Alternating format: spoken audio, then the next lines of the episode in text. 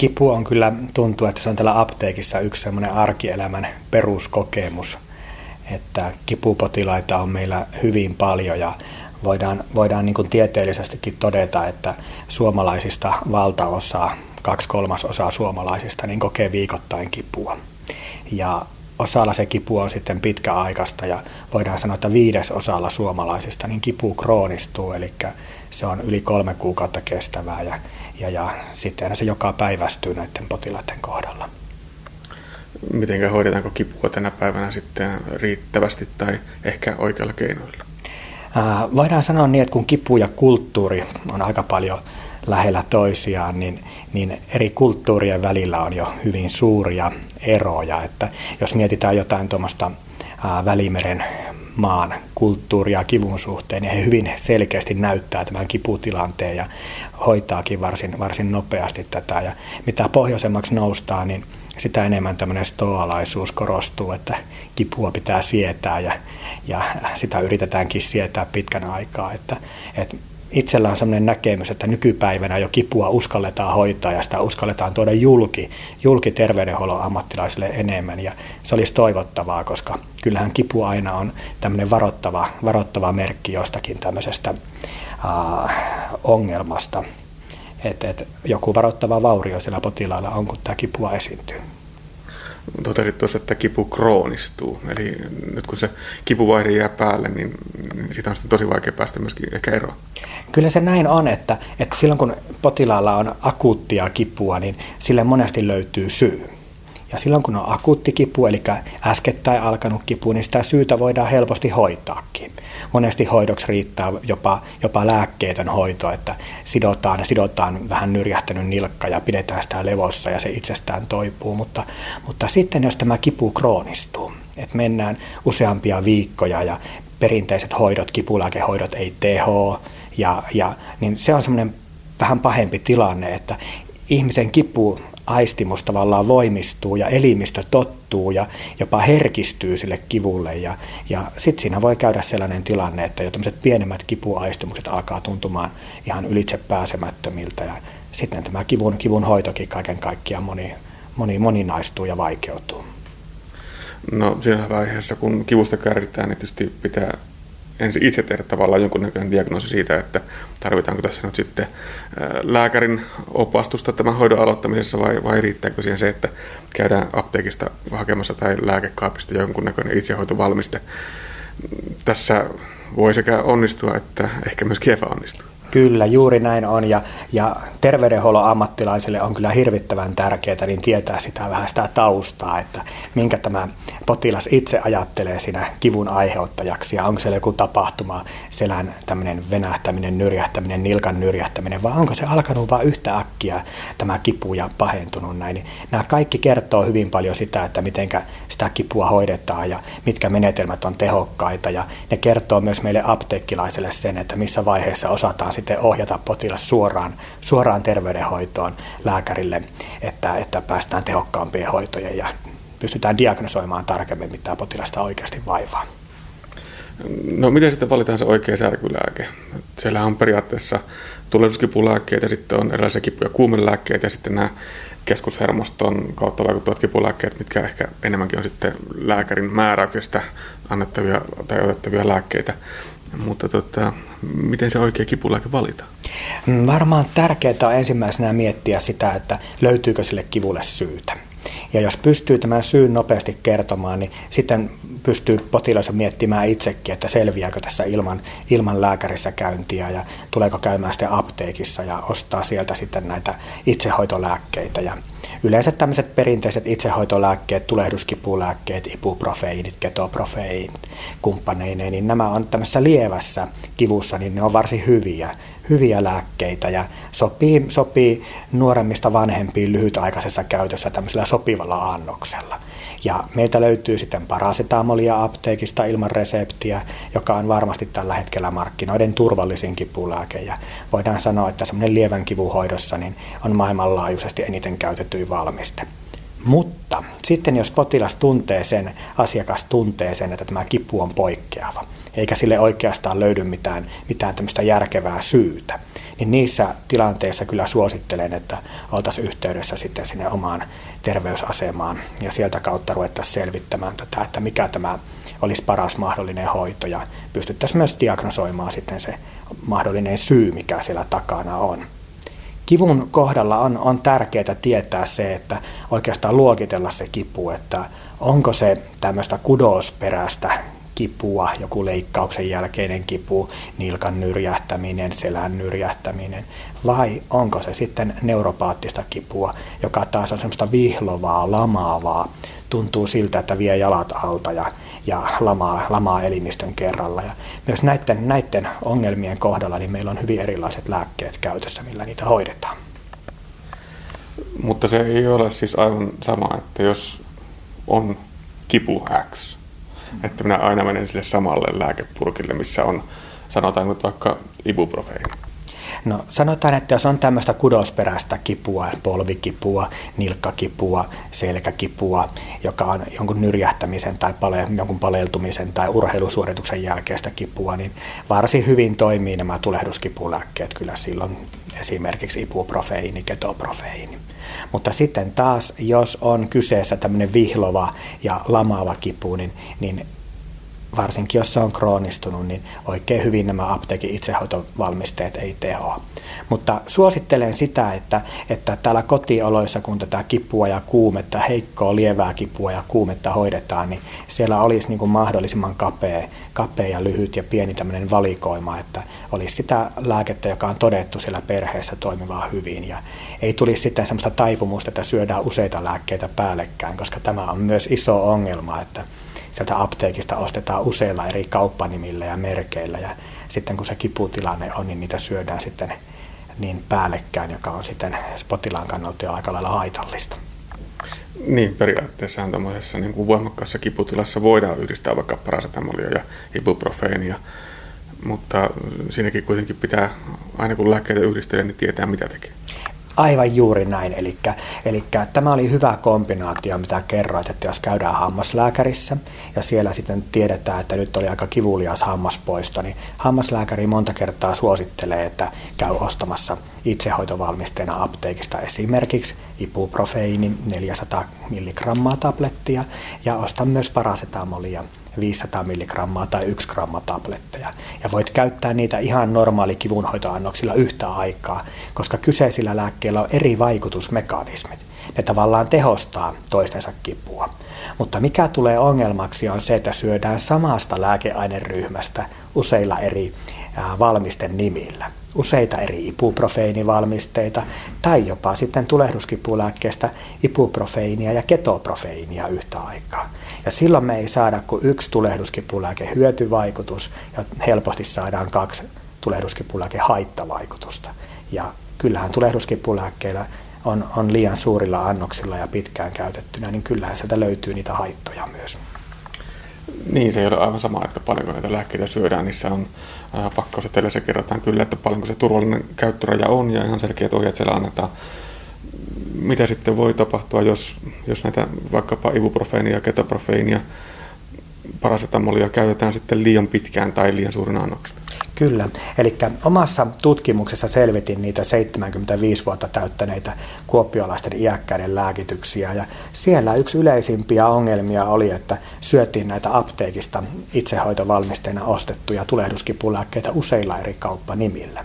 Ja minkälaisiin ongelmiin se johtaa ennen kaikkea iäkkäiden ihmisten jo keskuudessa, niin se johtaa siihen maailman vakavimpaan ja maailman kalleimpaan lääkehaittaa edelleenkin, eli ruoansulatuskanava-ongelmiin ruoansulatuskanavan verenvuotoihin, anemisoitumiseen, mahakipuihin ja, ja sitten mitä iäkkäillä muun muassa korostuu työikäisiin nähden, niin korostuu tämä munuaisvaikutukset, eli, eli monta kertaa nämä tulehduskipulääkkeet on munuaisten vajaatoimintaa ja sydämen vajaatoimintaa pahentavia valmisteita.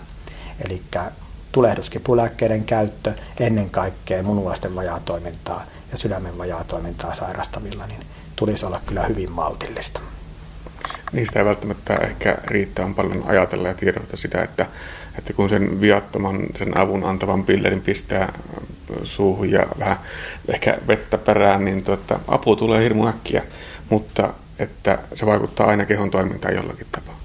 Kyllä, kyllä se vaikuttaa, että, että pienillä annoksilla ja lyhytaikaisesti käytettynä niin tulehduskipulääkkeet on varsin turvallisia, mutta sitten kun niitä ruvetaan käyttämään kivun jatkuessa niin pitkää aikaa ja ehkä useampia päällekkäin ja isoilla annoksilla, niin näissä tilanteissa sitten tämä kolikon toinen puoli, eli ne haittavaikutukset monta kertaa astuu, astuu esille. Ja, ja meillä on aika iso työ täällä sairaalassa aina selvitellä sitä, että mitä lääkäreiden määräämien lääkkeiden lisäksi, niin mitä itsehoitovalmisteita on käytetty ja kyllä monta kertaa siellä paljastuu tämä tulehduskipulääkkeiden varsin runsas käyttö ennen kaikkea ikäihmisten keskuudessa.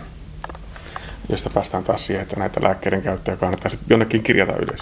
Kyllä, kyllä. Eli äh, itse olen vahvasti sitä mieltä, että, että nyt kun tämä sähköinen e-resepti on tullut ja ehkä, ehkä siellä ikäihmisten puolessakin tämä on vähän vaikeuttanut tätä omien lääkityksien seuraamista, niin nyt kannattaisi ne lääkekortit viimeistään laittaa ajan tasalle, eli omaisille tai hoitajille tai huoltajille viestiä sitten, että olisi tämä ajantasainen lääkekortti, mihin merkittäisi myös sitten nämä itsehoitovalmisteiden käyttö tätä korttiahan sitten pystyy näyttämään aina apteekissa, että minulla on tällaisia lääkkeitä, että soveltuuko tämä purkki, mikä minulla on kädessä, niin soveltuuko tämä minun lääkkeisiin. Ja suosittelen kyllä niin kuin sydämestäni, että apteekin asiantuntemusta käytettäisiin apuna tässä, tässä itsehoitolääkkeiden valinnassa.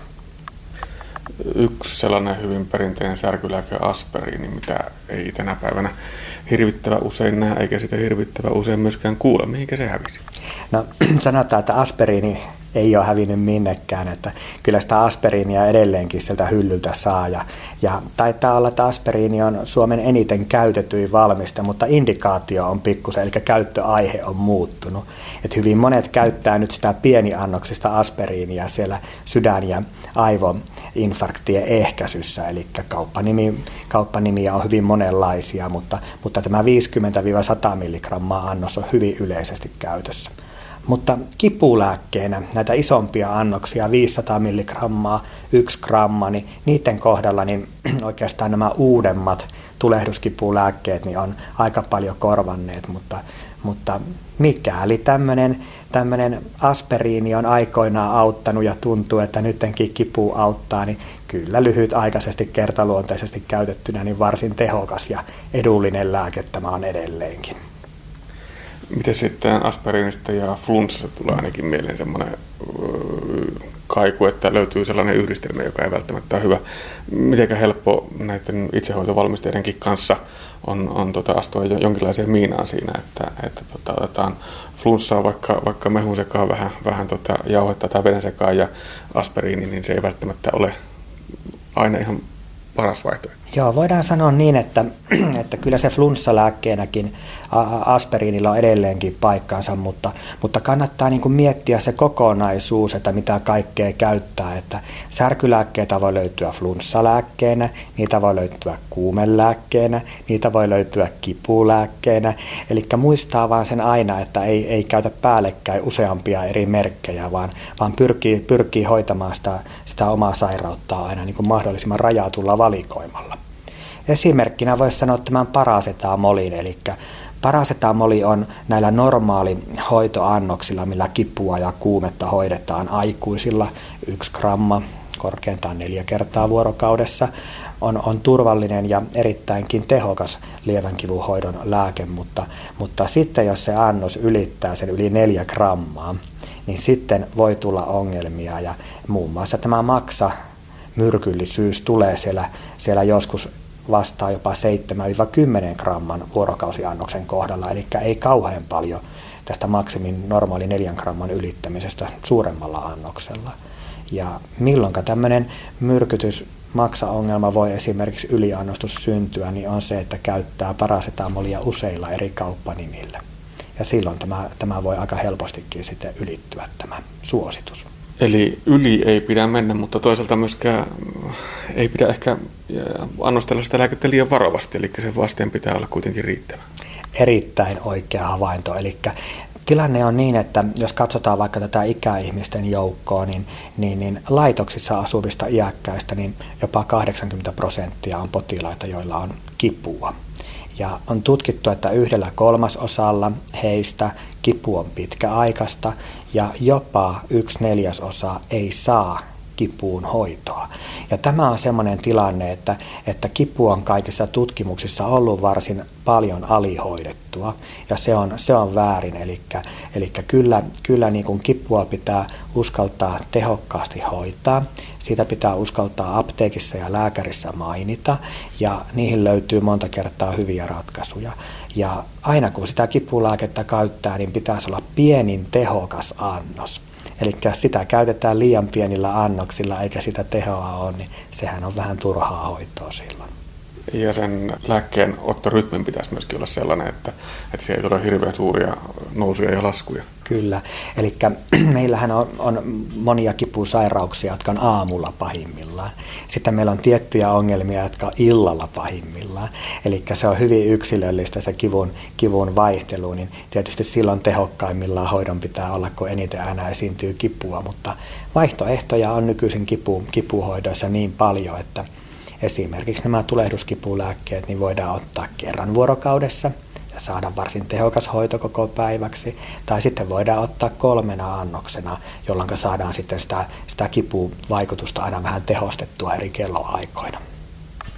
Niin, näitä lääkkeitä on Depottia, Retardia, Enterobukkaali ja sitten vielä laastari. Eli näitä on, on niin kuin paljon, mistä käyttäjä nyt sitten tietää, että, että millä sellaisen mukavan tasaisen kivan rytmin saa rakennettu. Kyllä, niitä, niitä on valtavan paljon erilaisia anto, antotapoja, että vielä tuohon laittaisin nenän kautta annostelunkin, että sellainenkin meillä on, mutta, mutta jos tämmöinen haluaa tämmöistä mahdollisimman tasaista kivun hoitoa, niin silloin se olisi näitä kerran vuorokaudessa otettavia jotain depot, pitkävaikutteisia valmisteita. Mutta sitten kun on tämmöinen pitkävaikutteinen depot-valmiste, niin sillä taas saadaan aika hidas vaikutus. Että jos tarvitsee nopeata kivun lievitystä aloitusta, niin ei, ei ole kyllä kaikista paras vaihtoehto. Ja tämmöinen enterovalmiste, mikä monta kertaa löytyy, voitaisiin mainita vaikka joku tämmöinen, tämmöinen uh, verenkierto-ongelmien tavallaan ehkäisyyn joku Primaspaan entero, niin enterovalmisteen vaikutus on sellainen oikeastaan, että se ei vapaudu mahassa. Se suojaa sitä mahan, mahan paikallista ärsytystä, tavallaan tämä rakenne ja se vasta ohut suolessa liukenee, että jos paljon on mahassa ruokaa tai maha ei muuten vedä, niin voi olla, että enteron vaikutus alkaa vasta monien tuntien jälkeen lääkkeen ottamisesta. Että sekään ei ole tämmöinen akuutin kivun hoito, hoitovalmiste. Et tavallinen tabletti toimii varsin hyvin ja tämmöinen bukkaalivalmiste, eli suun kautta imeytyvä valmiste on yksi hyvä vaihtoehto, suun limakalvojen kautta menevä vaihtoehto nopeeseen kivun lievitykseen. Ja sitten taas tämmöiseen tasaiseen kivun lievitykseen voisi olla aika hyvä vaihtoehto laastari valmisteet, mitkä sitten vuorokauden viiva viikon aikana sitten vapauttaa sitä lääkeainetta tasaisin pitoisuuksiin. Niin totesikin tuossa jo hieman ennen haastattelu alkoi, että nämä laastarit voivat olla tosi vahvoja ja voimakkaita antotapoja. Juu, eli tämä aina täytyy huomioida, että laastarin täytyy olla erittäin rasvaliukonen ja hyvin voimakas valmiste, jotta se pääsee meidän ihon läpi imeytymään. Ja ihohan sietää säteilyä ja tuiskua ja tuulta ja pesua ynnä muuta. Et iho on hyvä este ulkopuolisille aineille. Ja sen takia ne on hyvin voimakkaita. Ja yleensä nämä lääkkeet, jotka on laastareihin laitettu, niin ne on sitten varsin vahvoja, vahvoja lääkkeitä. Ja ennen kaikkea näiden laastareiden kohdalla niin on tämmöistä vääränlaista mielikuvaa, että laastari on tämmöinen kevyt ja pehmyt hoito. Et meillä on muun muassa siellä vahvojen opioidien joukossa, eli siellä vahvimpien kipulääkkeiden joukossa, niin on laastari, jonka lääkeaine on sata kertaa morfiinia potentimpi, voimakkaampi. Eli näistä laastarivalmisteista kannattaa kyllä siellä apteekissa ja lääkärissä aina mainita, että tuota, tällainen valmiste on käytössä. No nämä itsehoitolääkkeet ovat siis todella tarkoitettu ainakin näin niin kuin itse hyvin oma käytettynä tämmöiseen lyhytaikaisen kivunhoitoon. Jossain vaiheessa pitäisi sitten mennä sinne lääkärille. Kyllä. Eli apteekkilaisille opetetaan tänä päivänä kyllä hyvin tehokkaasti sitä, että pystytään, pystytään tekemään nopeita valintoja, että missä vaiheessa sitten olisi järkevintä käydä lääkärissä. Ja, ja, ja tietysti me ei voida auttaa, jos siellä ei muuta tehdä kuin käydä hakemassa se purkki sieltä hyllystä ja hävittää, että niin kun kehotan kansalaisia niin keskustelemaan apteekissa asioista. Eli, eli tietämystä löytyy siihen suuntaan, että sen potilaan niin järkevin ja nopein ja tehokkain hoito saataisiin aikaiseksi. Ja ihan aina se ei ole tämä itsehoitovalmiste, vaan, vaan, vaan tarvitaan sitä lääkärin, lääkärin auttavaa kättä myös siellä.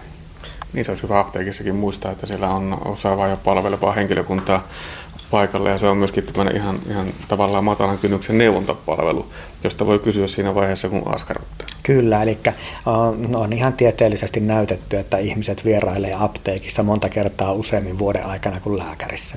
Ja sen suhteen niin korostasin aina sitä apteekin asiantuntijaroolia, että, että kysykää, kysykää kansalaiset apteekista apua ja apteekki sitten neuvoo, neuvoo joko käyttämään itsehoitovalmisteita tai sitten, sitten ohjaa sinne terveydenhuollon muihin palveluihin ja sieltä kautta saadaan se tehokkain hoito. Että apteekin lääkevalikoimasta ilman lääkemääräystä saatavat lääkkeet, niin ne ei ole aina riittävän tehokkaita. No kuinka sattukaan, nyt olen tässä juurikin apteekin, apteekkialla ammattilaisen pakeilla. Provisori Jouni Ahonen, nyt on puhuttu vain aikuisista. Mitäs öö, apteekkiala ammattilainen sanoo sitten lasten kivuhoidosta? Kyllä tämä lasten kivuhoito on erittäin lähellä sydäntä. Mä tein oman, oman farmaseutin lopputyön, tein tämmöistä lasten postoperatiivisen kivuhoidon hoidon, hoidon menetelmistä kitarisanleikkaus potilailla. Ja, ja siinä todettiin loppulauseessa, että lasten kivun lievityksestä tulisi leikkauksessa siirtyä lasten kivun ehkäisyyn. Eli tämä muistijälki, mikä tulee näistä kivuliaista toimenpiteistä, niin se voi olla monesti lapsella aika syvää. Ja sen takia niin tämmöinen kaikki ylimääräinen turha kipu niin näissä lasten tutkimuksissa ja lasten hoidoissa niin pitäisi pystyä välttämään. Että tämmöinen turha stoalaisuus niin voi olla jopa aika, aika hankala ja se voi siellä lapsen mielessä olla hyvin pitkiä aikoja. Onko lasten kipu yleisesti alihoidettu? Varmasti aikaisempina vuosina se oli silloin, silloin kun itse tein tuolla 90-luvulla tein tutkimusta siitä, niin varmasti se näin oli, mutta, mutta nykypäivänä näyttää siltä, että tämä lasten, lasten kivunhoito on ottanut todella paljon, paljon niin kuin edistystä Suomen maassa ja, ja lapsia uskalletaan hoitaa tänä päivänä ja tiedetään ja tunnetaan, että jo pienet keskoset tuntee kipua. Aikaisemmin mietittiin, että lasten kivun aistimus vasta kehittyy vähän myöhemmällä ajalla, mutta, mutta kyllä se siellä äitin, äitin sisällä jo se lapsi tuntee kipua, että ei voida ajatella niin, niin kuin aikaisemmin ajateltiin. Mielestäni ollaan menty Suomessa huimasti eteenpäin. Suuri osa lääkkeistä kehitetään ja myöskin koekäytetään aikuisilla ihmisillä. Miten hyvin näiden kipulääkkeiden kohdalla lapset sitten ylipäätään huomioitu? Hmm, voidaan sanoa niin, että joku parasetamoli ja tulehduskipulääkkeet on jo sata vuotta vanhoja keksintöjä, että sillä rintamalla ei kauheasti uutta viime vuosinakaan ole tullut. Ja sitten nämä seuraavaksi vahvimmat lääkkeet, eli opioidit, heikot, keskivahvat ja vahvat opioidit, niin ne on myös erittäin vanhoja lääkkeitä, joista on kyllä vahva käyttökokemus jo sitten lapsilla. Että, että en näkisi lapsia hirvittävän ongelmallisena ryhmänä, kun huomioidaan, että että lapsi ei ole pieni aikuinen ja annokset heillä pitää olla, olla yksilöllisiä ja niin kuin myös, myös meillä työikäisillä ja vanhemmillakin niin on huomioitavaa se, että meillä on kivun lievitykseen tarvitaan hyvin erilaisia annoksia. Tavallaan, tavallaan ne on yksilöllisiä annoksia jokaisella. Eli se lapsen kivun lievityksen este on ennemminkin se vanhempi, joka ei sitten ehkä, ehkä tota, jos on epätietoinen, niin tule sinne apteekkiin kysymään, että miten tämä lapsen kipu hoidetaan. Varmaan näinkin on ja, ja kyllä mä itse olen ilokseni huomannut sen, että kyllä jo vanhemmat on valveutuneita paljon ja kyllä tuntuu, että lasten kipulääkkeitä ostetaan. Ja ehkä sanotaan niin, että keskittyisin tässä enemmän siihen oikeaoppiseen ja turvalliseen käyttöön, että annokset on oikeanlaisia ja, ja ennen kaikkea, että nämä mikstuurat, kipumikstuurat myös sekoitetaan. Se on semmoinen aika iso ongelma, että meillä on pari tämmöistä nestemäistä tulehduskipulääkettä ja jos sitä ei riittävän hyvin päästä sekoittamaan, niin voi olla, että lapsi saa jossakin vaiheessa aika vahvat kipulääkkeet sieltä lopusta. Että tämmöinen oikeaoppinen käyttö ja rohkea käyttö ja ja silloin kun tarvetta on, niin käytetään oikealla annoksilla ja mahdollisimman lyhyt aika, mutta kumminkin riittävä aika. No miten sitten? Sinne, sinne tota, lääkekaappiin aina välillä kertyy kaiken näköistä. Ja siellä on sitten tämmöisiä mielenkiintoisia keräilyeriä, erinäköisiä niinkin pulääkkeitä kuin ehkä, ehkä jopa lääkekuurejakin. Mitäs näille pitäisi tehdä? Nythän on hyvä aika tässä, kun rupeaa kevät aurinko vähitellen näkymään jo täällä Savon suunnallakin, hyvä aika kurkata sinne lääkekaappiin, että mitä sieltä löytyy. Ja kyllä niin kuin vähintään vuosittain mielellään useamminkin pitäisi tehdä tämmöinen tietynlainen inventaario ja tarkastus, että siellä on riittävästi lääkkeitä, mutta että sieltä on sitten vanhentuneet ja tämmöiset ylimääräiset poistettu. Et voidaan ajatella vaikka ylimääräisenä, että jos siellä on joskus kirurgian operaation leikkauksen jälkeen määrätty joitakin tiettyjä kipulääkkeitä, niin, niin, niin mitä suurempi valikoima sieltä omasta lääkekaapista löytyy sitten, sitten sillä tilalla, kun tarvitaan, niin sitä helpommin sieltä syödään niitä. Ja kannattaisi muistaa, niin kuin mistä ollaan puhuttu nyt, että, että näiden tiettyjen lääkkeiden päällekkäiskäyttö samasta ryhmästä, niin se voi olla hyvinkin haitallista. Että siellä olisi hyvä, että löytyisi parasetamolia, löytyisi tulehduskipulääkkeitä ja löytyisi sitten näitä, näitä mahdollisesti keelejä, keelejä, mitä voi paikallisesti käyttää. Ja kyllähän hyvä kivunhoitokeino on myös se kylmä pussi, mikä olisi hyvä olla mukana, kun tapahtuu näitä, näitä tietynlaisia nyrjähdyksiä ja muita. Että, et, et, mitä suurempi valikoima löytyy, niin sitä suurempi mahdollisuus, että käytetään, käytetään niitä myös sitten väärin.